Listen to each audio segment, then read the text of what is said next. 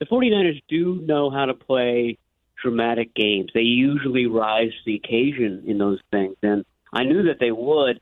I just thought going into this game, you know, the Rams they, the Rams almost took glee in noting that they didn't have anybody on their injury report going into that game. It was one that Leonard Floyd was limited on Friday. That was it.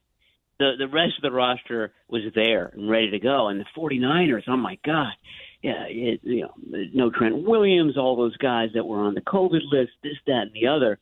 They were really at a disadvantage as far as health, uh, as far as preparing for the game. It was so disjointed. You didn't know what Jimmy Garoppolo was going to play or K'Waun Williams or Jimmy Ward, et cetera, et cetera.